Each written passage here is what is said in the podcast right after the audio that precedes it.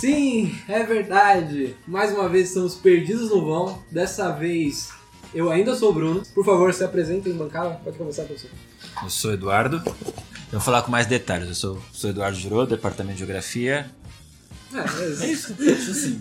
Eu sou o Matheus, que tô, sei lá, um mês longe de podcast. Voltei. Tá todo mundo ao mesmo no podcast. Tá, desculpa. Eu sou o Cauã, não o mesmo Cauã do último podcast, mas um Cauã renovado. Nossa, Nossa. que profundo. É, E falando em profundidade, hoje o tema é um pouco pesado. A gente vai falar sobre corte de bolsa, é isso? E coisas relacionadas a um mundo depredado da educação superior. Eu não consegui achar a palavra certa, mas enfim. Depredado é uma boa palavra. Muito obrigado. É, vamos começar então? Atenção, está no ar a Rádio Libertadora. Atenção, Temos presente em nossos estúdios atenção, atenção. Carlos Marighella. Então, por onde a gente começa? Começa do fim. Do fim da universidade, do fim das bolsas, do fim da. Começa, começamos mal esse negócio. né? É dolorido. Realmente, Sei também, sei lá. É tipo fazer a introdução pra uma redação, é muito difícil. quando que coisa. você tá nervoso porque você falaria alguma frase do Giroto agora, mas o Giroto tá aqui. verdade. e ele vai falar alguma frase dele agora. potência? Qual o limite desse processo? É, talvez a vontade que tenha é de gritar canalhas, né? e, e resolver. Não, mas eu acho que é, pensar o tema da- do corte de bolsas, pensar o tema, parece às vezes uma coisa muito distante, mas pensar um pouco por que, que vocês estão aqui nessa tarde fazendo podcast, né? O que, que seria a vida de vocês sem o acesso às bolsas de permanência, às bolsas de pesquisa na universidade? E acho que isso já dá um revelador de que tipo de impacto pode ter quando você corta as bolsas das pessoas, né? Quantas pessoas estariam aqui no Lemad hoje à tarde estudando, lendo, se quantos são os bolsistas aqui que estão? Né? como isso é tão fundamental para garantir não só que as pessoas entrem na universidade, mas que elas fiquem e aproveitem a universidade, né? Acho que isso é- Sei lá, tipo, eu acho que um ponto também de experiência pessoal nossa é que a gente já entrou num cenário meio assim, então acho que a gente não tem tanta dimensão. É. A gente já entrou com um Um cenário de corte de bolsa, que o cenário de corte tá maior, e aí a gente percebe, mas sei lá. Se não me engano, quando criaram o que eu lembro do ano que foi, 2011, 2010. O PIBIT foi criado pela primeira vez em 2007 na- como nas federais e aí ele se expandiu para toda a rede em 2010. Tá, então em 2010 a bolsa era de 400 reais. E continua sendo de 400 reais. Quase dois anos Porque não tem inflação. né? E eu acho que também tem um lance de que, por exemplo, São Paulo é muito caro. É, 400 reais. Com Imagina, duas assim, balas. é, na verdade, todo o processo de permanência na, na universidade é uma luta dos estudantes que é sempre aos poucos ela vai se desgastando e vem se desgastando do tempo, desde o do CRUSP até várias mudanças que tem aqui dentro, os cortes das bolsas, todos esses, esses processos, até os problemas que a gente tem com, com, com circulares e tal, todos são, são problemas é, relacionados à questão da permanência. E aí você imagina viver em São Paulo com 400 reais. E assim, única e exclusivamente 400 reais, porque ah, existem bolsas que você não pode ter, não, não pode ter nenhum ganho adicional para poder, poder ter. Mas ao mesmo tempo que esses 400 reais é, não foram reajustados durante muito tempo, você consegue imaginar o impacto de retirar os 400 reais. Então é demonstrar, isso é, para mim é muito evidente, do que significa esse processo que aconteceu nos últimos 10, 12 anos de ampliação do acesso da população mais pobre, preta, parda, periférica, à, à- universidade. E como isso precisa vir acompanhado de política de permanência, porque se não tem isso, a gente tem uma evasão que é gigantesca, né? Então, é, quando a gente olha para aquilo que está acontecendo, eu, diferente, eu também peguei o momento. Vocês falaram que pegaram um momento no qual as, as coisas já estão, os cortes já estão maiores, mas eu peguei um momento também que era antes do processo de expansão da universidade. Então era um momento onde tinha bo- bolsas para poucos, a universidade era muito mais elitista, então as pessoas não demandavam tantas bolsas, porque também não precisavam das bolsas para sobreviver, mas exemplo, existia aqui na USP uma coisa chamada Bolsa Trabalho, E quando eu entrei aqui, a primeira coisa que eu fui fazer é pegar a fila da Bolsa Trabalho para conseguir um trabalho, porque era a única forma que tinha para sustentar também, porque tinha os custos de deslocamento, alimentação, toda essa coisa. Passe livre. Não tinha passe livre, não tinha metrô Butantã, não tinha bilhete único, não tinha corredor de ônibus, era três horas para ir, três horas para voltar. Né? Então é, é importante dizer que a gente teve conquistas nesses últimos 12, 13 anos que elas foram importantes, mas elas ainda foram insuficientes. Porque não chegaram a todos e chegaram num valor que ainda é menor daquilo que é necessário. Né? Mas acho que eu não, sei, não tenho dado, mas posso pensar que 90% dos alunos que fazem PIBID fazem alguma outra coisa para se manter. Ou seja, fazem bicos, tem, fazem estágio. Então mostra a própria insuficiência da bolsa, mas ao mesmo tempo depende desses 400 reais. Né? Uhum. Eu achei incrível que o que vocês falaram se complementa muito. Porque, sei lá, quando eu entrei aqui, pelo menos, o que era pauta de permanência é auxílio. Seja de auxílio moradia, auxílio transporte, é auxílio. E aí as pessoas não param para pensar quais são essas outras pequenas lutas que não são pequenas, sabe? Que também vão influenciar na permanência. Então não é só você ter auxílio transporte, mas tipo, você vai sair da cidade de Tiradentes, vai vir pro Butantã, vai ficar tipo 3 horas nesse meio de caminho. Ele fala, mano, você tem auxílio transporte, tá tudo certo. E aí, sei lá, você consegue uma vaga no Cruz, fala, tá tudo certo agora, mas o Cruz não tem nem máquina de lavar. Então, sei lá, a gente precisa ver também que essas soluções que eles dão para pequenos problemas podem ser também outros grandes problemas que vão atrapalhar muito mais a permanência, né? Então. É, e tem que desconstruir né, essa ideia de que o estudante da USP é um estudante elitista, privilegiado, e isso não é verdade é, na sua totalidade, né? Então, se você olhar, é verdade que tem estudantes na USP que não precisam de bolsa, que são de famílias muito ricas? Sim, é verdade. Exato. Então tem, tem essa. No entanto, são todos os estudantes da USP que têm essa característica? Não. Então, senão a gente não entende a importância de, de um lado das cotas e por que, que a gente tem debatido tanto e lutado tanto os movimentos todos pelas cotas. E ao democratizar a universidade, você cria questões importantes. Essa universidade precisa de ser democratizada em todos os sentidos. E a bolsa de permanência é direito dos estudantes que estão entrando aqui. Então, quando você pega o governo Bolsonaro propondo acabar com bolsas como do PIBID, ou propondo acabar com o CNPq, que, é, que tem a bolsa de iniciação científica, é, juntar, fazer a fusão com a CAPES, e fazer a fusão com a CAPES e, e fazer um orçamento CAPES-CNPq, metade do orçamento da CAPES. Então, para você imaginar, é uma fusão que extingue a CNPq e ainda diminui o orçamento da, da CAPES. Não tem nenhum ganho. E que fica sob o controle do governo direto. E que fica sob o controle do governo direto, que vai, inclusive, de, definir para quais áreas do conhecimento vai se passar as bolsas. Imagine, para as áreas com geografia, com pensamento crítico. Não, só se você fizer um trabalho de geografia que é decorar as capitais e cantar o hino nacional, aí talvez você receba algumas bolsas. Né? Ou por um acaso você fazer aquele trabalho que você precisa ficar reforçando o tempo todo. Não, isso aqui é útil porque ai, ah, eu vou fazer esse estudo aqui nesse lugar porque é útil, porque essa cidade vai crescer e precisa de administração, e aí coisas relacionadas a.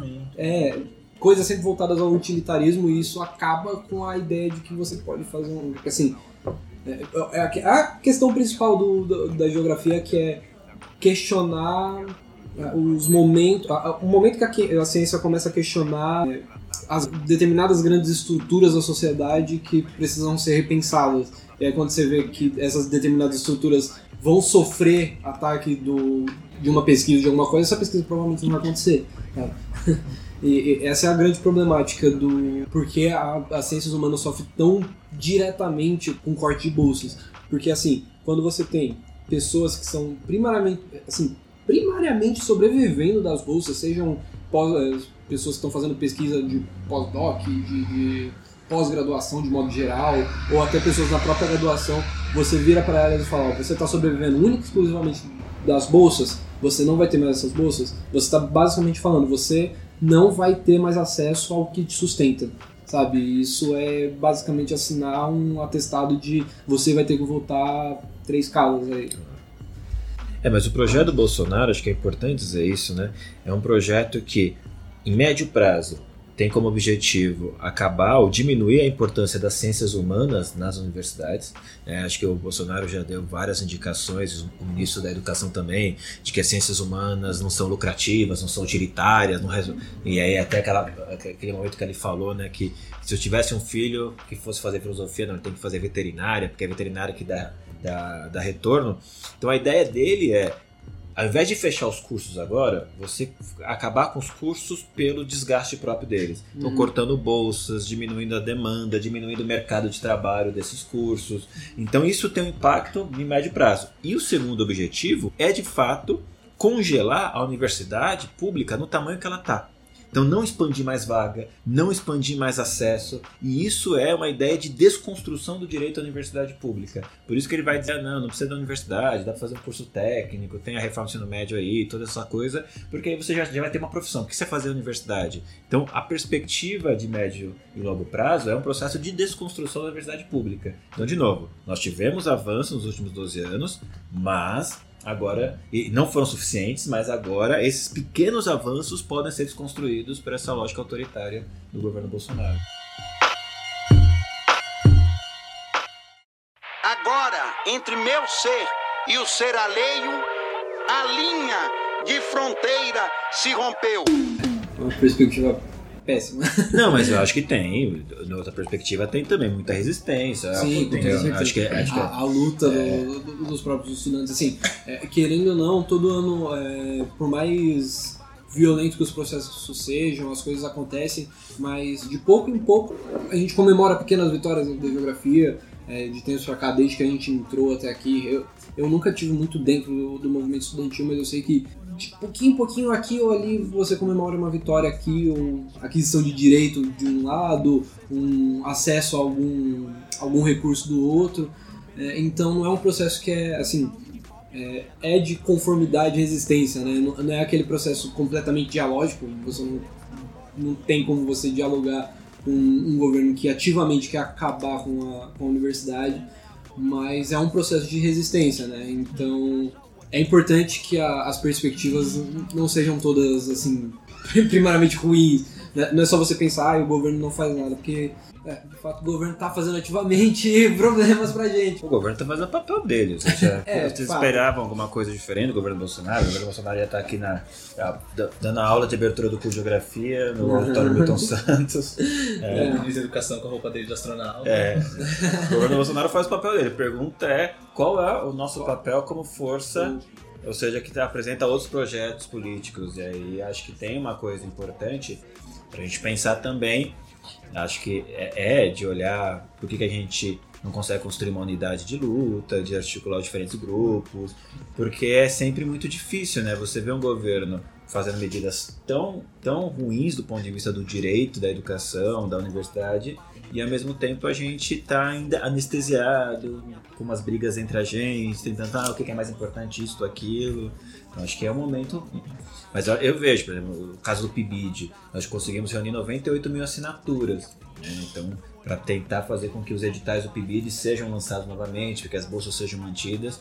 Acho que isso é uma boa reação. Mostra que tem, ou seja, 98 mil pessoas assinarem alguma coisa, não é pouca coisa nesse, É, nesse momento histórico, né? Então, acho que tem uma coisa interessante aí. O que torna esse processo todo muito mais violento é, de fato, ao começo da democratização do ensino superior. Então, é isso. Sim. Se a gente tivesse um pouquinho, ele estivesse diminuindo, é uma coisa, tipo, que ia fazer muita diferença, sim, mas essa é uma coisa deixada mais de lado. Agora, a partir do momento que você democratiza, abre né, a universidade pública, não democratiza, porque, enfim, ela não é democrática ainda. Mas a partir do momento que você deixa a galera entrar e você corta, e aí que tipo, o embate vai se fazer de fato, né? Porque é a galera que já tá aqui dentro, tá revoltada com isso, e a galera que não consegue entrar e tá revoltada com isso. Sabe? Que vê que tipo, a oportunidade foi de fato assim, tirada. E- Acho que é o que faz ter muita força também essa luta contra. Só um dado. É, na, no- no- na semana passada nós alcançamos a marca de que pela primeira vez na história nós temos mais de 50% da, dos estudantes de universidades públicas negros. Então isso é um dado fundamental. Lembrando que a gente tem uma lei de cotas da universidade pública que já vai completar aí 8, 9 anos. E isso já é resultado dessa lei de cotas. Ou seja, a gente tem já um percentual que é mais, mais próximo daquilo que é o percentual da população negra no, é, no, no país. Na realidade do Brasil. Na realidade do Brasil. Então a gente tem, teve alguns avanços. Agora, tem um avanço que é a gente ainda tem mais de, no- mais de 80% da população brasileira que não tem acesso ao ensino superior. Então a gente teria que expandir mais ainda o sistema e expandir na direção da universidade pública. Né? É meio doido como, tipo, a gente fala de todos esses avanços, mas na realidade prática, pelo menos aqui em São Paulo, aqui na USP, parece muito pouco. tipo, a gente, pelo menos na geografia, ainda, que é um dos cursos mais diversos, Você fez o curso com gente mais colorida da USP. mais Seja coisas. lá o que isso signifique. Tipo, é um curso que eu ainda vejo, tipo, é um curso muito branco, muito rico. Que é o que eu mais vejo. E, tipo... é, eu sinto muita invisibilização ainda. Embora eu, eu sinto que tem mais gente, dá pra ter mais diálogo. Tem mais espaço de, de resistência. Eu acho que o melhor exemplo, que foi uma reflexão que eu cheguei acho que ano passado, que muita gente fala contra a política de cotas, falando que isso vai rebaixar o nível da universidade. Porque a pessoa veio de escola pública, a escola pública tem um- uma qualidade inferior. Então isso rebaixaria o nível do ensino superior. Mas, tipo, eu penso que em projetos como a Semana de Geografia, por exemplo, eles só vieram a existir porque tinha aluno de escola pública aqui pra fazer ele. Então, tipo, o ponto não é. Em dia não não tem nada a ver, na real. Saiu uma pesquisa, acho que dá um. Esqueci a sigla. PG. O IPG, o IPG. Mostrando, tipo, comparando. Tipo, foi bem superficial, né? Tipo, comparando nota, evasão, não sei o Números. quê. Era igual ou melhor, assim. Tipo, Ah. nota de aluno que entrou com cota e de aluno que não entrou com cota. Acho que o ponto das cotas é transformar a universidade num espaço de disputa pra você colocar outras narrativas. Perfeitamente. É o, o- no nosso episódio de, da Semana da Geografia a gente fala bastante sobre isso. Sim. E, assim, é porque para a realidade das pessoas que não estão nas ciências humanas, eu sei que deve- provavelmente a porcentagem das pessoas que escutam esse podcast deve ser muito pouco, mas eu sei que um- uma galera, é, assim, é uma notícia que tem aqui dentro de que existem determinadas narrativas que só são trazidas por pessoas que vivem essas narrativas. Então, se você tem, por exemplo, é, nos anos 90, o Racionais numa música, no início da música, aquele lance de dados, e naqueles dados está falando apenas 2% dos alunos de universidades federais são negros. Nas universidades brasileiras, apenas 2% dos alunos são negros. A cada quatro horas, um jovem negro morre violentamente em São Paulo. Aqui quem fala é Primo Preto, mais um sobrevivente. Você está percebendo que assim, você. é, se a, a- a política não encobre é, é, que a totalidade da população entre naquela universidade, você está falando essas determinadas narrativas dessa, de- desse determinado porcentagem da população não importa. É, é- é essencialmente isso. Então, por isso que esses debates são tão essenciais dentro da, da- das ciências humanas e por isso que os avanços contra essas políticas são tão predatórios para a produção de uma ciência rica e que seja abrangente para o Brasil de fato. É, eu acho que esse é um ponto importante. Para mim, é, a desconstrução do sistema de bolsas, das garantias de permanência, é um ataque direto. é- é- é- na verdade, é um contra-ataque. Ou seja, a universidade ela está se ampliando na sua diversidade e ela vai se democratizando por dentro. Então, nesse sentido, ela não é ainda democrática, mas ela vai se democratizando porque os sujeitos que adentram a universidade passam a reivindicar- a reivindicar os seus lugares de luta, de narrativa, e isso vai produzindo efeitos assim. Por isso que eu acho que é contra-ataque, percebe? Porque você tem um processo no qual você- essas pessoas que adentraram a universidade, nós que viemos da periferia, as pessoas que são negras, que- ou seja, trazem uma discussão para a universidade que vai tensionando os lugares que já estão conquistados ali, que são, entre aspas, lugares de privilégio. E isso provoca, por isso que muita gente vai dizer, ó, essa narrativa ah, porque a cota diminui a qualidade, isso é balela. Os caras estão muito interessados. Esse cara vai tomar o meu lugar de privilégio aqui. Eu quero, eu quero poder eu falar sobre a periferia aqui sem nunca ter pisado na periferia. Agora vem o cara. eu- se vem o cara da periferia aqui, como eu vou falar da periferia? Eu sempre conto a história de uma amiga que estudou comigo aqui, que ela dizia numa aula de geografia urbana, ela saiu, a gente tava tomando lá, conversando, e ela falou assim, nossa, eu fico muito, muito, muito com raiva, porque eu vejo todo mundo falando de periferia e eu moro numa favela. E eu não consigo falar porque as pessoas não me deixam falar. Então, agora, quando você tem essa figura, ou seja, quando você tem essas pessoas que são maioria, ou começam a ser maioria na universidade, elas tomam os lugares de fala, ou seja, esse é o meu lugar de fala e eu vou falar sobre isso. Eu vou falar o que é a experiência periférica, eu vou falar o que é a experiência negra, eu vou falar o que é a experiência da mulher negra. Então, isso é importante. E claro, isso muda as estruturas da universidade. Né? A gente estava agora num debate sobre vestibular da FUVEST, a gente sabe que o vestibular da FUVEST é um vestibular ainda eurocêntrico, é um vestibular que privilegia, é diferente, por exemplo, do, vestibular da Unicamp, que está cada vez mais aberto, a ponto de colocar o disco do Racionais lá como referência. Né? Aqui, no, aqui no, no vestibular da FUVEST, a gente está colocando pela primeira vez a ideia de África, ou seja, o quanto nós estamos atrasados nesse debate também. Né? Uhum. Interrompemos a programação para apresentar novos integrantes da mesa. Por favor. Alisson. Meu nome é Raul, sou da história. Ah, excelente. Tô Não, tentando lembrar e- o nome da moça que escreveu o negócio de epistemicídio, que é Amanda alguma coisa, já vi. Amanda Lima. Amanda Lima? Eu acho que é a moça do NPM que eu tô conversando. O sobrenome dela é tão bonito. Lima? É.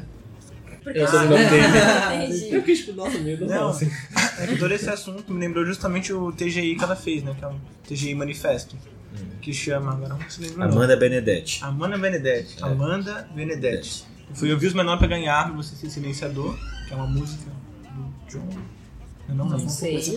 Mas ela fez um TGI manifesto sobre o epistemicídio no currículo da geografia. Então, tipo, ela Isso. pegou. Explica o termo epistemicídio. Eu vou explicar explicando. Ah, tá. Ela Eu pegou. vou explicar explicando. os Eu últimos... fico muito fui orientador da Amanda, tá? Tava na segunda página lá. Orientador. Não, então, ela Quem pegou. criança não orienta nessa Não, mas é, é muito legal o trabalho. Tem dois trabalhos que são fundamentais, desculpa. Mas tem dois trabalhos que são fundamentais. Que é o trabalho da Suzy, que todos vocês devem ler, da Suzy Meire. Que ele- ela conta a história da geografia de São Paulo a partir das mulheres. Porque as mulheres também foram silenciadas na história da geografia, a ponto da primeira, primeira, dou- a primeira pessoa que fez doutorado foi uma mulher. né? E é, isso só veio à tona por conta do trabalho da Suzy e o trabalho da, da Amanda, que você está falando, desculpa. Amanda. Então, Amanda pegou os últimos cinco anos do, do curso de geografia, bibliografia, e ela foi fazer uma análise. Ela foi ver quantos negros tinham, quantas mulheres. Você orientou? Você quer isso na bibliografia. Isso na bibliografia. Ela pegou e fez uma análise. E E aí, epistemicídio. que eu explique? Eu não sei explicar direito. Epistemicídio é o assassinato da epistemologia. Exatamente. Você invisibilizar uma série de pessoas que falaram sobre aquele assunto, que falaram com outras perspectivas e você não inclui. E Basicamente. tipo, e não é uma questão de. Que, que às vezes vem esse assunto, assim, sabe? Tipo, ah, precisamos de autores negros, de autores mulheres. E parece muito que é uma cota, sabe? Uhum. Parece que a pessoa, pelo fato de ela ser negra ou mulher, a gente tem que usar porque tem que diversificar. E não, não sabe? Eu sinto muito isso às vezes também. Exatamente. Então, tipo, ah, temos duas perspectivas, vamos o- olhar as duas. E aí É, é, um, o- é um negócio que. O epistemicídio é justamente o, acabar com, a- é, com essa possibilidade, né? Justamente. É basicamente você ter trabalhos de anos atrás que você simplesmente não conhece porque ninguém cita, sabe? Mas ao mesmo tempo, Foi. eu acho que esse. o que a gente estava discutindo em uma reunião de uma associação cujo nome não precisa ser dito para não difamar as pessoas, mas que eles estavam tentando montar mesas para um evento e o que rolou não é tipo vamos colocar pessoas que tenham a ver com o tema, foi tipo tem que ter uma mulher, tem que ser uma pessoa preta, Aham. sabe? Sim. É, Foi litícia, você não colocar a pessoa porque ela tá desenvolvendo uma pesquisa foda sobre aquilo, que ela tem trabalho, mas é porque tem que manter a cota. Então tem que ter um cara branco, tem que ter uma mulher e tem que ter alguém negro. Ah. É isso, sabe? Foi tipo, surreal, Ah, desculpa. de escroto. Tá, primeiro. Não, eu ia fazer também um ponto em relação a isso, porque uma coisa que eu fiquei indignada é que teve uma calorada que né, na época. Enfim, ano passado, né? A gente foi organizar uma calorada com os nossos amigos aí, né? Aqueles amigos bem bons.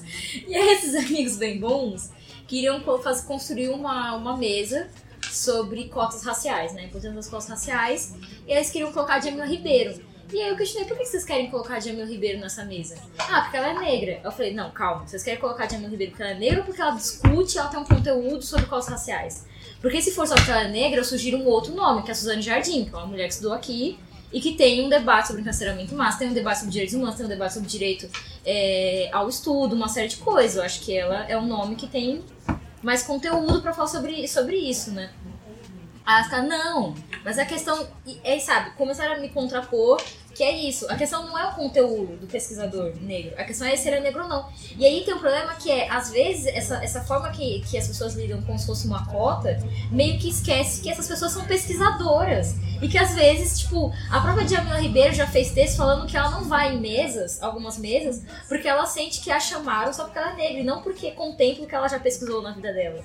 Então, sei lá, chamam ela pra mesas que ela não sabe o que dizer, porque ela não pesquisou sobre o assunto. Então, não é porque é uma mulher negra que ela vai conseguir falar sobre todos os assuntos que diz respeito à negritude. Então, é isso também, né? Tipo, parece que ah, essas pessoas, então, elas têm que, a gente tem que ir colocando elas pra falar sobre tudo que a gente não consegue. Enfim. Mas ao mesmo tempo, eu acho que esse, esse lance de ter que ter uma cota, ter que ter uma mulher, ter que ter um negro, também é reflexo dessa política. Claro. Porque Uhum. começou a incomodar, assim, tipo, uma mesa sobre negritude, aí só tinha a mesma galera de sempre, eurocêntrica, perspectiva eurocêntrica, a gente. Uhum. E aí, tipo, ah não, tem que ter um negro, porque, sabe? Sim. Mas ao mesmo tempo, tipo, sempre que a gente vai decidir uma mesa, a gente não, mas tipo, em geral, a gente não, não pensa no. Não pensa ne- A gente não, não, não sabe, não conhece autores negros vai colocar na, atrás, né? pra colocar, não Sim. conhece autor indígena, não conhece outras perspectivas. A E realidade aí é que criou a uma cota. pensa no Giroto. Esse é um fato. É, você precisa colocar substituto. É, eu acho que tem, eu acho que tem um ganho e eu- eu- talvez pensar um pouco da minha, da minha experiência na universidade, com a experiência que vocês têm na universidade, que há um ganho porque na minha época não se discutia, ou seja, era naturalizado que uma mesa podia ter só pesquisadores brancos, independentemente do que eles falassem. Era naturalizado que uma única perspectiva, por exemplo, a gente lê o único autor o curso inteiro é naturalizado. Por isso a importância desses dois trabalhos. Quando a Suzy, quando a Amanda, elas trazem uma coisa que, pare... que é tão óbvia, mas que não foi dita, ou seja, não foi colocada ainda e não foi denunciada, por isso que é um TGI manifesto, eu vejo os dois como TGI manifesto, é dizer, por que, que a gente não se pergunta onde estão as mulheres no- na formação da Universidade de São Paulo? Onde estão as mulheres, por exemplo? Por mais que sejam mulheres brancas, burguesas naquele contexto, mas tem um elemento no qual, por que, que a primeira mulher doutora não se torna a primeira mulher a, a ter uma cátedra na- no departamento? É, que, que, que processos levaram a isso? É a mesma coisa, por que, que a gente passa, passa cinco anos lendo 99% de autores homens brancos europeus. E aí é, ninguém está dizendo que não tem que se ler o Lefebvre, não tem que se ler. Ao contrário, a ideia o epistemicídio é quando a gente compreende que toda construção de, de interpretação da realidade ela é uma construção que tem intencionalidades políticas tem uma e aí a gente quanto mais revela isso melhor então a gente tem que compreender sempre se perguntando há uma outra possibilidade de interpretar esse fenômeno seja como por exemplo se interpreta esse fenômeno em outros lugares do mundo né? E a mesma coisa, eu decidi não dar mais a disciplina de Geografia da África pelos próximos dois, três anos, por um motivo bem, bem, bem evidente que eu já tinha colocado no primeiro momento da disciplina. Acho que a disciplina de Geografia da África não pode transformar numa, numa, nu- nu- numa fronteira fixa. Isso só faz sentido se a África for um tema transversal para a geografia. Se a gente discutir a África em urbana, se a gente discutir a África em geopolítica, se a gente discutir a África. Porque senão a gente vai ter uma disciplina de África e fala, não. A África você discute lá. É, disciplina. exa- é, exato. Aí você invisibiliza o debate de autores e qualquer coisa, qual- qualquer produto é, é, da universidade que, que seja de- de- proveniente da, de algo relacionado à Pensa, África. pensa uma coisa, Bruno. A gente tem, por exemplo, na aula de geografia urbana, a gente tem análises da urbanização de Paris e da urbanização de Barcelona. Por que, que a gente discute a urbanização de Moçambique. Moçamb- é, de Maputo, por exemplo, de Dakar no Senegal, ou de Lagos na Nigéria? Tenha muito mais a ver com a nossa formação territorial do que efetivamente. Eu acho que tem que discutir Barcelona, mas tem que discutir Dakar, tem que discutir ah, esses outros lugares. Então, acho que tem uma perspectiva que a gente não leva em consideração, né? É, eu acho que é, esses temas estão entrando no, nos departamentos de forma muito pequena ainda, né? Mas eu acho que mesmo eles entrando é, com o pé na porta, eu acho que eles são sozinhos, eles são é, insuficientes. Acho que não, não basta ter uma, uma disciplina de, por exemplo, na história a gente tem a disciplina de história da África. Acho que não basta ter uma disciplina de história da África. Eu acho que precisa é, esse tema precisa é, estar presente em todos os, os outros as outras disciplinas porque tem uma relação concreta entre o Brasil e a África, a história brasileira e a história da África. Mas além disso, é, eu acho que tem que ser discutido como isso está presente na realidade, não só na, no presente, não só na, Então por que, que as pessoas negras são minoria na, nas faculdades? Então por que, que elas são grande parte da classe trabalhadora e, por, e o que está acontecendo na formação social brasileira que tem suas raízes anteriores, mas que se perpetuam, não só, então não só fazer uma colocar por colocar, sabe? Eu acho que é colocar com o intuito de, de entender não só a história, mas a realidade que a gente está colocado hoje. Né? Acho também que é importante citar, sei lá, a gente está sempre falando de educação, de professor, enfim. E acho que o que você disse, Girou, é muito importante de que você foi formado com essa base só de autores brancos e só de autores da elite intelectual europeia, enfim.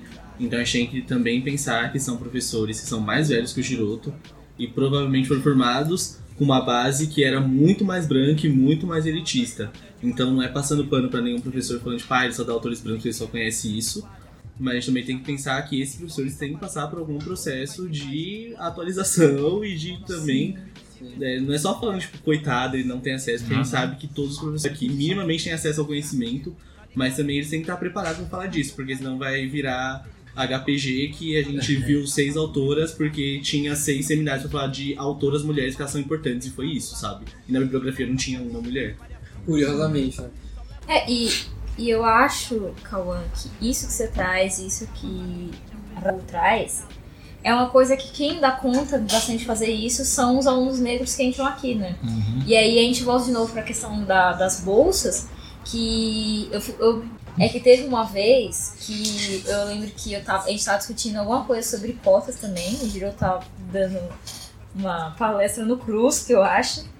E aí a gente. E aí você falou alguma coisa sobre estar na universidade e. Ah, tá. Você falou que, que as pessoas negras na universidade, sendo alunos, elas não eram mais objetos de estudo, mas sim sujeitos do próprio conhecimento. E isso é uma coisa que me marcou muito, porque foi quando eu entendi que, porra, é isso, né? as pessoas negras que estão na universidade, elas não são mais, tipo, estudadas por pessoas brancas para dizerem a história delas. Não, elas podem, a partir delas, dizer, então, é, esse processo histórico, né? Porque, porque as coisas são o que são. E eu acho que a bolsa é muito importante para isso, né? E, e hoje a gente viveu um momento em que as, existe abertura de cotas, mas não existe possibilidade de bolsa de estudos que contempla esses alunos é dizer que a universidade ela não vai estar como espaço que o conhecimento possa ser disputado, né? Por essas perspectivas, é, por perspectivas de, de outros povos, é, por, por outras visões que dialoguem entre si, né? E que como que, por exemplo, é, Lefebvre pode dialogar com escritores negros, como que. Como dialogou com Milton a vida inteira, Milton Exato. com ele o tempo todo. né? Então, na verdade, não é transformar o conhecimento numa coisa só, né? Mas você dá dialogias para ele, né? E outra coisa que eu quero dizer é que eu também fico muito espantada como que na universidade a gente estuda muito tipo, coisas de outros países que estão na Europa e às vezes não só, tipo, não, não vê coisas em relação à África, como a gente não vê os países que estão aqui do lado, tipo Equador, Chile, a gente não fala sobre isso. A Tipo, gente só fala se for de conjuntura política. Exato, é, só pra ficar nessa coisa, ah, eu entendo de conjuntura política, né? E tipo, é, e aí vem esse povo falar da política, mas ninguém tá nem preocupado em disputar currículo e dizer, pô, por que a gente não estuda América Andina, sabe? Por que a gente não tem disciplinas de geografia que falem sobre a América Andina, que falem sobre o que que era a América antes da chegada dos espanhóis e portugueses. Então, não sei, né? E por isso que eu acho, eu só queria pensar, é isso para finalizar minha fala, mas é que é pensar que isso é o que dá força para pensar a luta e da resistência, porque a democratização ou a abertura da universidade não foi dádiva, foi conquista.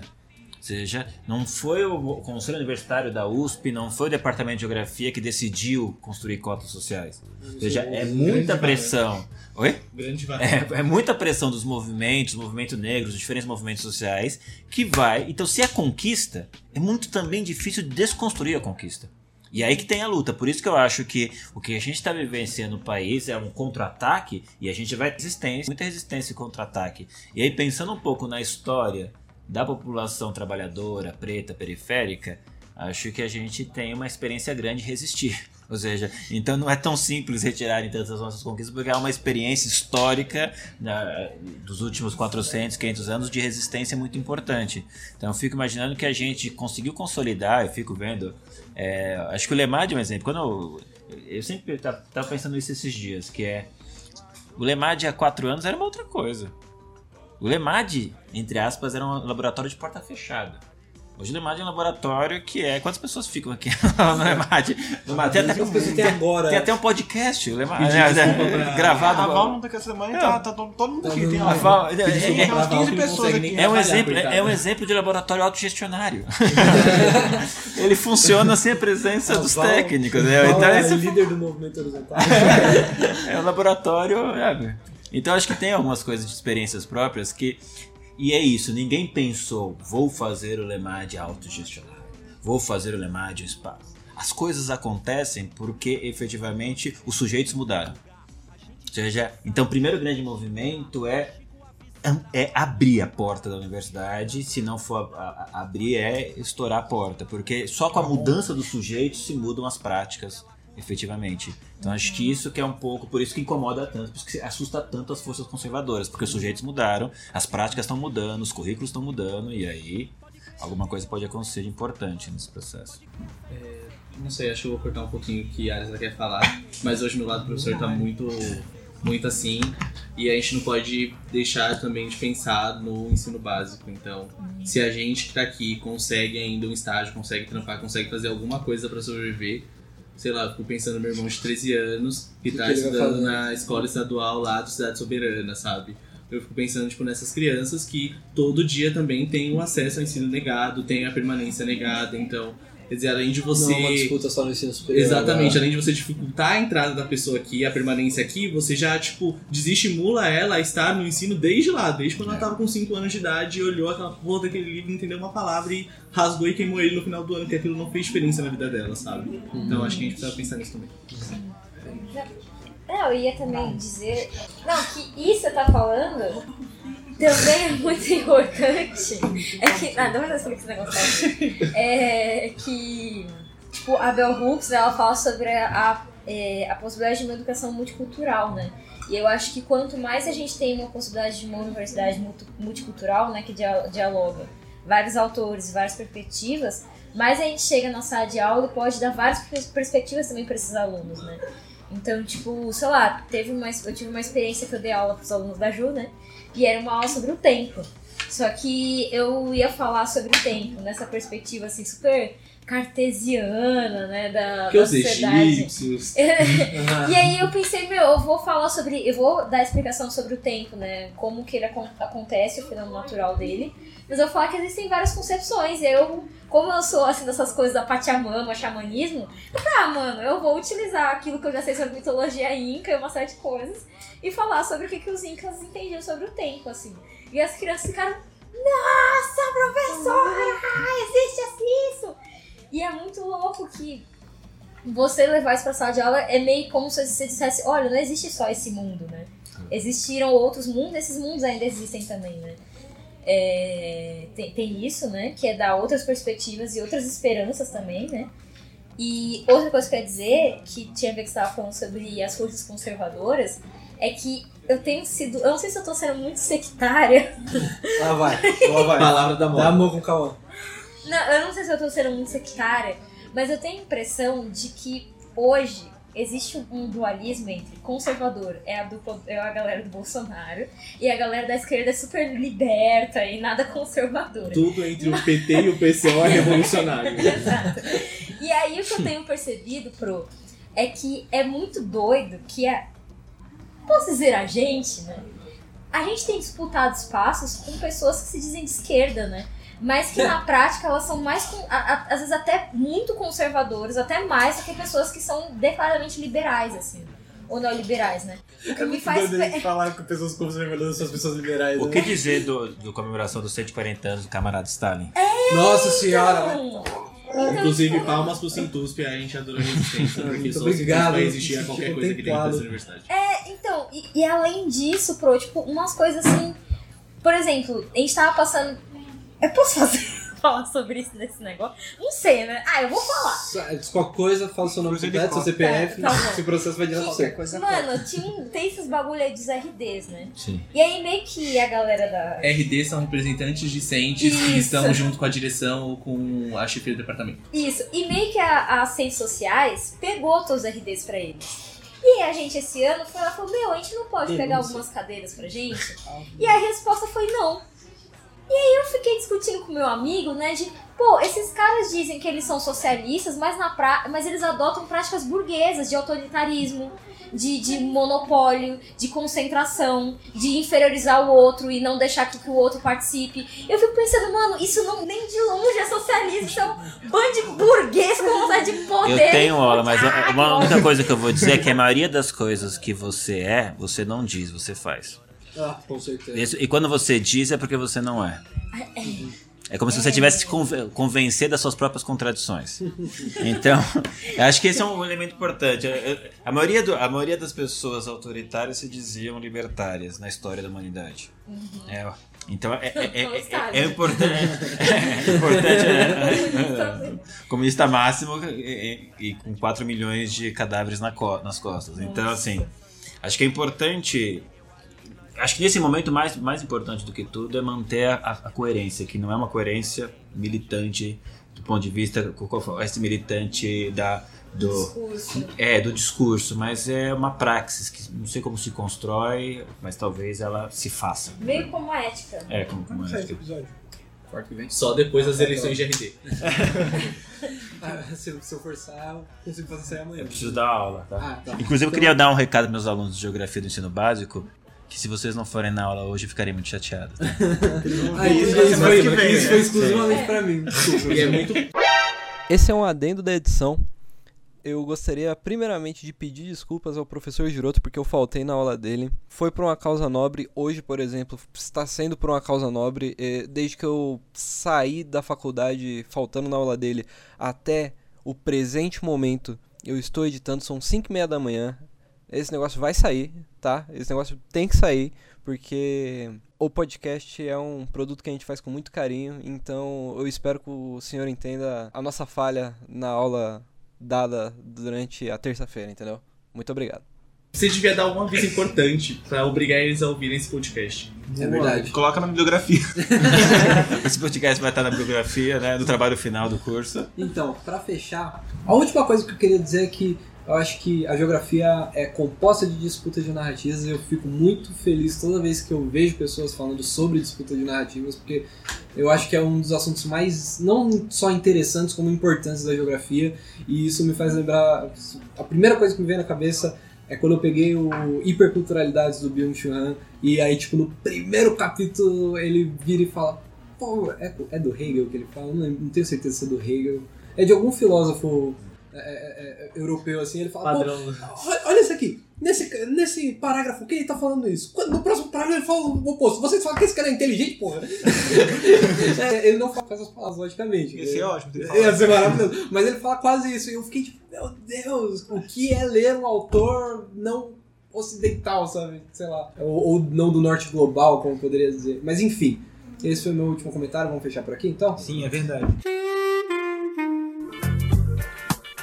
Mas enfim, vamos para as dicas culturais da semana então? Pro- Professor, deu uma Na dica semana que cultural. vem, no caso. Putz. Pode ser qualquer coisa, pode ser música, pode ser livro. Ah, eu assisti, acabei de fechar uma série da Netflix, uma série japonesa chamada Nós Temos um Problema. Olha só. Ah, assistam. Depois me digam o que pensam sobre ela. Ah, que isso mano. Vai lá, Matheus, faz uma dica. Não, não, gente, sei lá, lê, lê um Turma da Mônica. Ah, leia uma falda, vai ter festa do livro, compra livro da Mafalda. Puta, vai ter feira do livro. Quando vai ser a feira do livro? Semana que vem, gente, vão na Feira do Livro, achei na que feira, feira do livro. Comprem a Afrotopia do Philo Isaac, que foi lançada há um pouco mais de um Perfeito. mês. Afrotopia. A Frutopia. Eu tava lá, eu era eu. Era eu. Vai, fala uma dica cultural. Acho que uma dica cultural muito importante, na verdade não é uma dica cultural, mas é uma dica de estar nos espaços, principalmente nos espaços do Departamento de Geografia e descobrir o que de cultura eles estão produzindo aqui, o que as pessoas periféricas, pretas e pobres estão produzindo cultural e cientificamente na geografia. Esse é o, o- a dica cultural que você não dá dica cultural nenhuma. Exatamente, Faça a dica padrão que eu tô sem ideia. Seja você sua própria dica.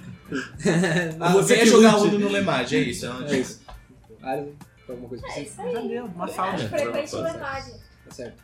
Ou Frequente lemate cabeça da história. Frequente o lemate da história. É verdade, tem um lemate na história, né? Ah, vocês têm que fazer esse Eu não processo de ocupação do Tem lemade o pet. Tem o pet também. Tem? O lemate da história tem um, tem pet já. da história? Não. Não. Ah, então não, não, Aval não, é então frequente é lemate Não daqui. tem, não tem um giroto na história? Não tem isso. Pois Nossa, é, então se você é vestibulando, já saiba que se você escolheu história. Ai. Dá tempo de trocar pra geografia. Não, convença. Convença a Olha. fazer história. Eu não sou a melhor pessoa pra convencer. É o que diz todo historiador. Enfim, ontem, ontem, segunda-feira, eu tô falando hoje, dia 19, dia É 18. dia 18. Ontem saiu um álbum de uma banda chamada The Dreadnoughts, que é um álbum único e exclusivamente composto de cantigas de marinheiro. É uma parada muito legal. Ok. É uma banda dica é- de, de- é uma banda de folk, punk rock folk, tipo Nossa, deve ser é muito bom. bom esse Com bagulho. cantigas de marinheiro. Minha É. dica é Dica aí. escutem Barões da Pisadinha. E eu adoro esse momento que ninguém sabe que dica dá e de repente surgem É, várias exato. dicas. Barões mas da escutem Pisadinha. Barões da Barões da Pisadinha. pisadinha. Barões da Pisadinha. Ouçam Nervosas, que é trash rock, e a Bia me recomendou e é muito bom. Nervoso. Barões da Pisadinha é bom também, E eu recomendo. acho melhor a gente terminar o podcast que no Sim, na sala do lado tá todo mundo olhando pra gente ficar de Qual ódio. é a potência de fechar o E aí, podcast? Giroto, vamos botar na aula ali pro karaokê?